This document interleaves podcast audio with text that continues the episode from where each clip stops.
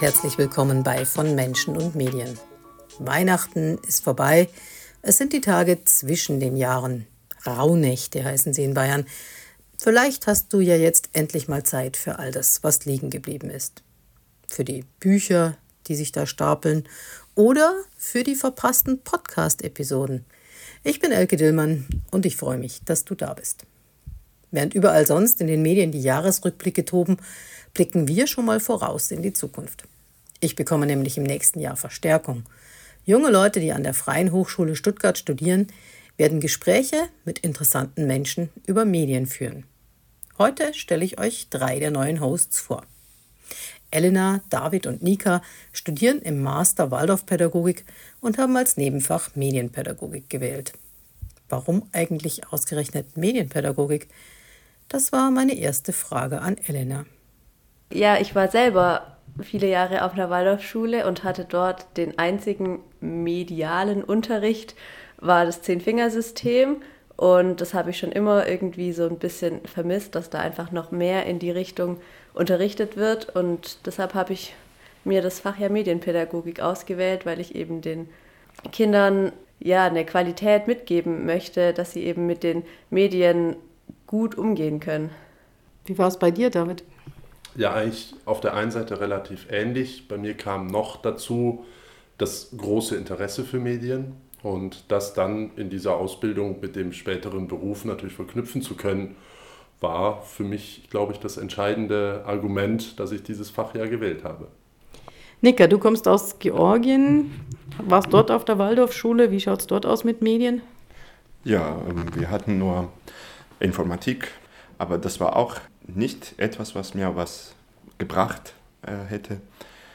Genau, und in der heutigen Welt kann man ohne Medien äh, praktisch nicht leben. Und ich denke, das ist ganz wichtig, dass die Schüler irgendwie, Schülerinnen und Schüler, mitkommen und auch ein bisschen was lernen. Wie sollen die mit, mit äh, Medien umgehen, dann später im Leben.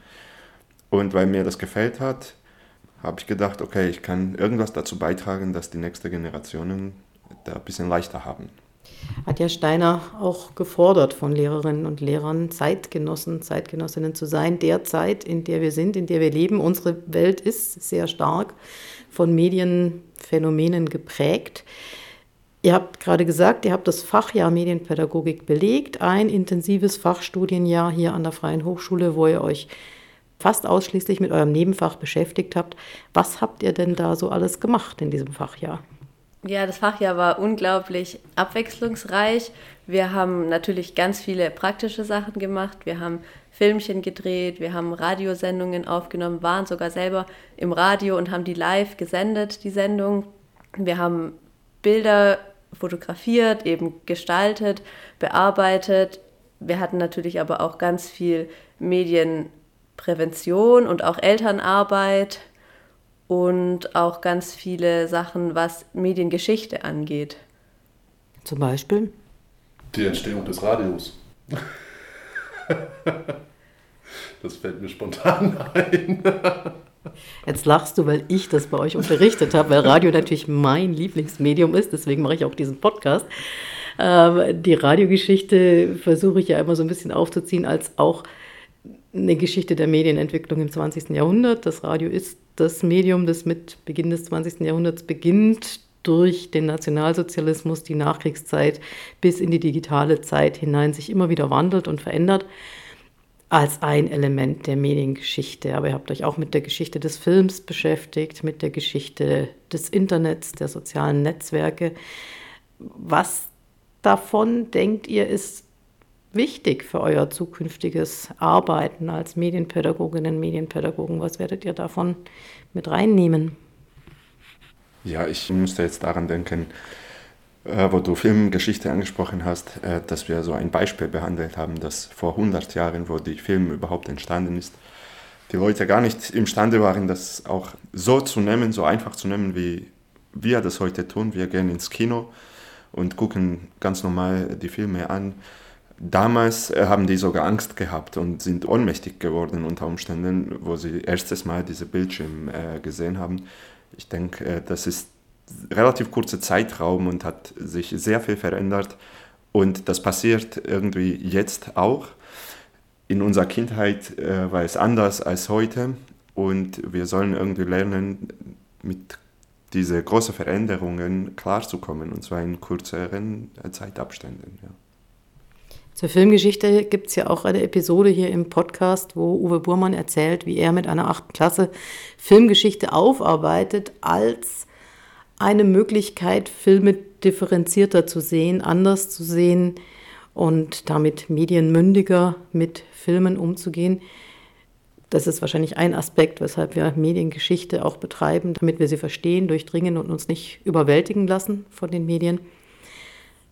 Soziale Phänomene hast du auch angesprochen, Elena, die mit Medien zu tun haben. Worum geht es denn da so in eurem Studium?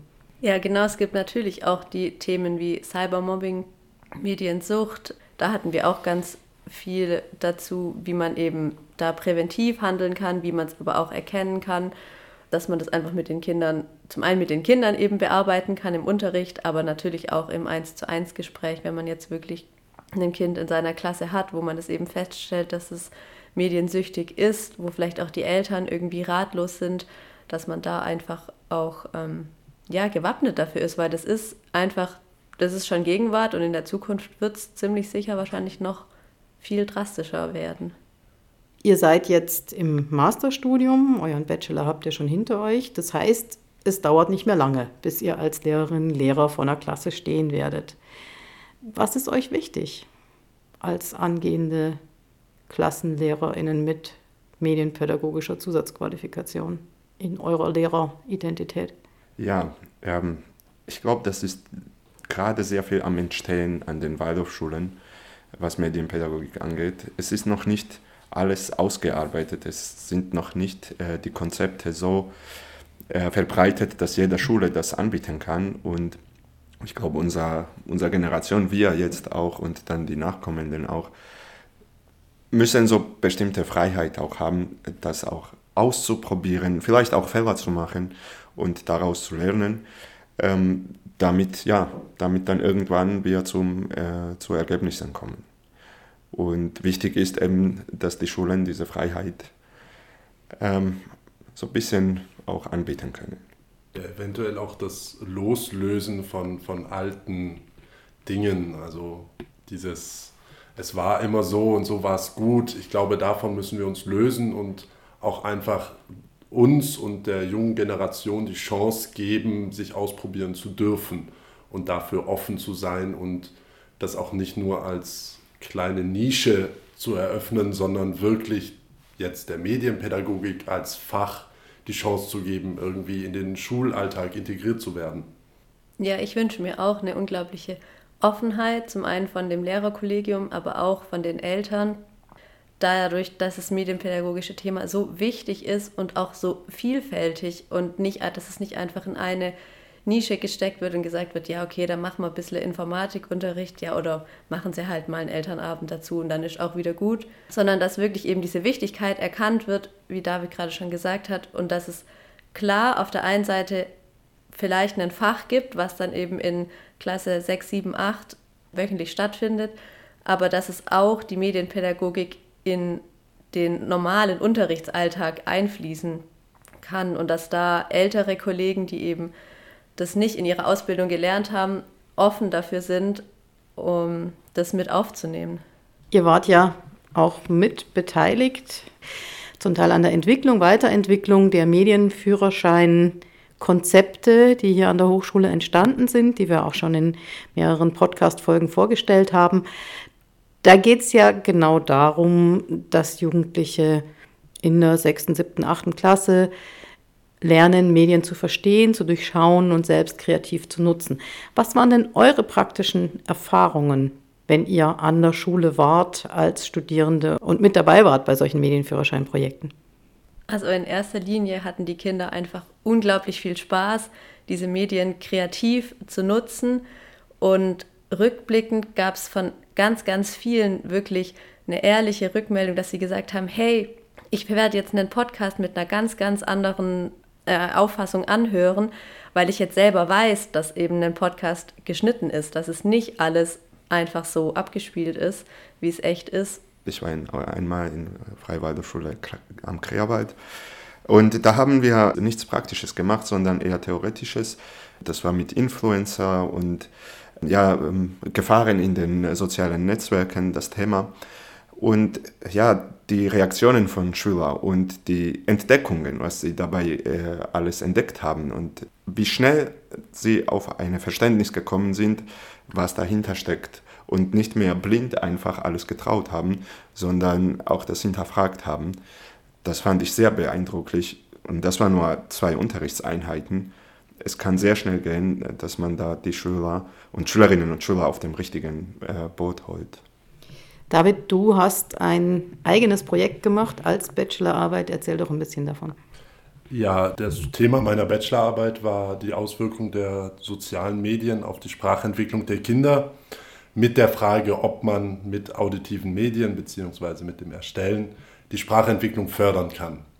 Und in dem Zusammenhang hat die sechste Klasse der Freien Waldorfschule Ulandshöhe sich ja mehr oder weniger eigentlich schon von alleine gemeldet. Sie würden gerne Podcasts machen zu oder ein medienpädagogisches Projekt machen zu dem Thema der Sternenkunde. Und ich durfte mit den Schüler und Schülerinnen Podcasts zu den Sternenbildern aufnehmen und habe auch dasselbe Projekt kurz darauf nochmal an einer anderen Schule ganz alleine gemacht quasi. Und ich glaube, so das, was bei mir wirklich hängen geblieben ist als, als Rückmeldung, war auf der einen Seite Riesenfreude mit Medien so arbeiten zu dürfen. Auf der anderen Seite natürlich auch das endlich verstehen können, wie diese Medien erstellt werden. Und ja, eigentlich das Wichtigste für mich und das, was mich immer noch antreibt, weiterzumachen und auch den Wunsch, irgendwann das als Lehrer zu tun, ist dieser große Wunsch der Schüler und die große Nachfrage, wann dürfen wir wieder und was machen wir als nächstes, wann kommen sie wieder. Und das ist für mich ja mein täglicher Antrieb. Also was, was sehr nah an der Lebenswelt der Jugendlichen ist, mit denen ihr arbeitet. Ich glaube, das empfinden die sehr stark. Das, was du gerade geschildert hast, ein Medienprojekt angedockt an eine Epoche, die ich sowieso mache, ist natürlich ein bisschen das, was du vorhin, Elena, gesagt hast, Medienpädagogik, das auch alle Fächer und alle Bereiche in der Schule durchdringen kann, weil es an ganz viele Themen andockt. Jetzt übernehmt ihr die nächsten Podcast-Folgen. Erzählt ein bisschen, worum wird es gehen? Also insgesamt geht es um das Forschungsprojekt, das hier die letzten Jahre an der Hochschule stattgefunden hat. Da gibt es jetzt Publikationen. Es geht darum, welche Anforderungen werden an die Waldorfpädagogik gestellt im 21. Jahrhundert, in den Jahren nach dem 100. Jubiläum. Und ihr habt euch verschiedene Aspekte rausgepickt, verschiedene Artikel rausgepickt und werdet ähnlich wie ich mit den Autorinnen und Autoren dieser einzelnen Artikel sprechen. Nika, welche Folge hören wir von dir? Ja, als nächstes kommt eine ein bisschen sensitive äh, Frage oder sensitives äh, Thema über Politik und Medien und äh, über die unterschiedlichen Medienberichte, die halt das wichtige politische Themen beleuchten und wie man da so eine Orientierung äh, finden kann als Lehrer äh, und Lehrerin oder als Schülerschaft. Mit wem redet ihr da? Mit Dr. Albrecht Hüttig von der Hochschule. Ja. Der einen Aufsatz geschrieben hat für das Buch für die Oberstufe. David, du hast dir einen Klassiker ausgesucht, den viele kennen in der Waldorfwelt, der aber im Kontext dieses Projekts auch ein neues Buch publiziert hat. Das ist richtig. Ich werde mit dem Herrn Patzlaff über die Sprache sprechen und quasi an meinem Bachelor-Thema anknüpfen und die Frage hoffentlich beantwortet kriegen, ob Sprache auch Gesundheit bewirken kann. Du, Elena? Ja, ich werde ein Interview mit dir führen, liebe Elke. Und zwar bist du ja eine Koryphäe in der praktischen Medienarbeit und hast da eben auch in Zusammenhang mit dem Buch einen Artikel verfasst. Und mal schauen, was sonst noch so alles kommt. Ich freue mich sehr auf die Folgen von euch, mit euch und bin sehr gespannt, wohin der Podcast sich weiterentwickelt. Vielen Dank.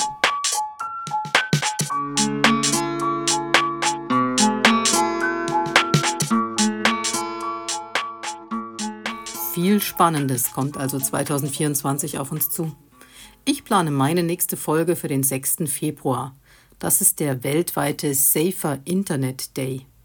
Für Deutschland koordiniert die EU-Initiative ClickSafe alle Aktionen. und sie hat für dieses Jahr das Thema Let's Talk About Porno, Pornografie im Netz gesetzt. Ich unterhalte mich mit Justina Wojciechowska, die hat für ihre Bachelorarbeit dazu geforscht und sie hat auch den Fachartikel in unserem Buch Medienpädagogik, erschienen in der Edition Waldorf, dazu geschrieben. Unser Beitrag zum Safer Internet Day, also eine Podcast-Episode am 6. Februar. Am Wochenende davor, am 2. Februar, startet unser neuer berufsbegleitender Kontaktstudiengang Medienpädagogik. 15 Wochenenden in zwei Jahren, abwechselnd in Stuttgart, Berlin und Düsseldorf. Dann bist du zertifizierte Medienpädagogin. Alle Infos findest du unter freiehochschule stuttgart.de slash Weiterbildung. Ich wünsche allen einen guten Rutsch. Lasst gerne ein Abo da. Eure Elke Dillmann.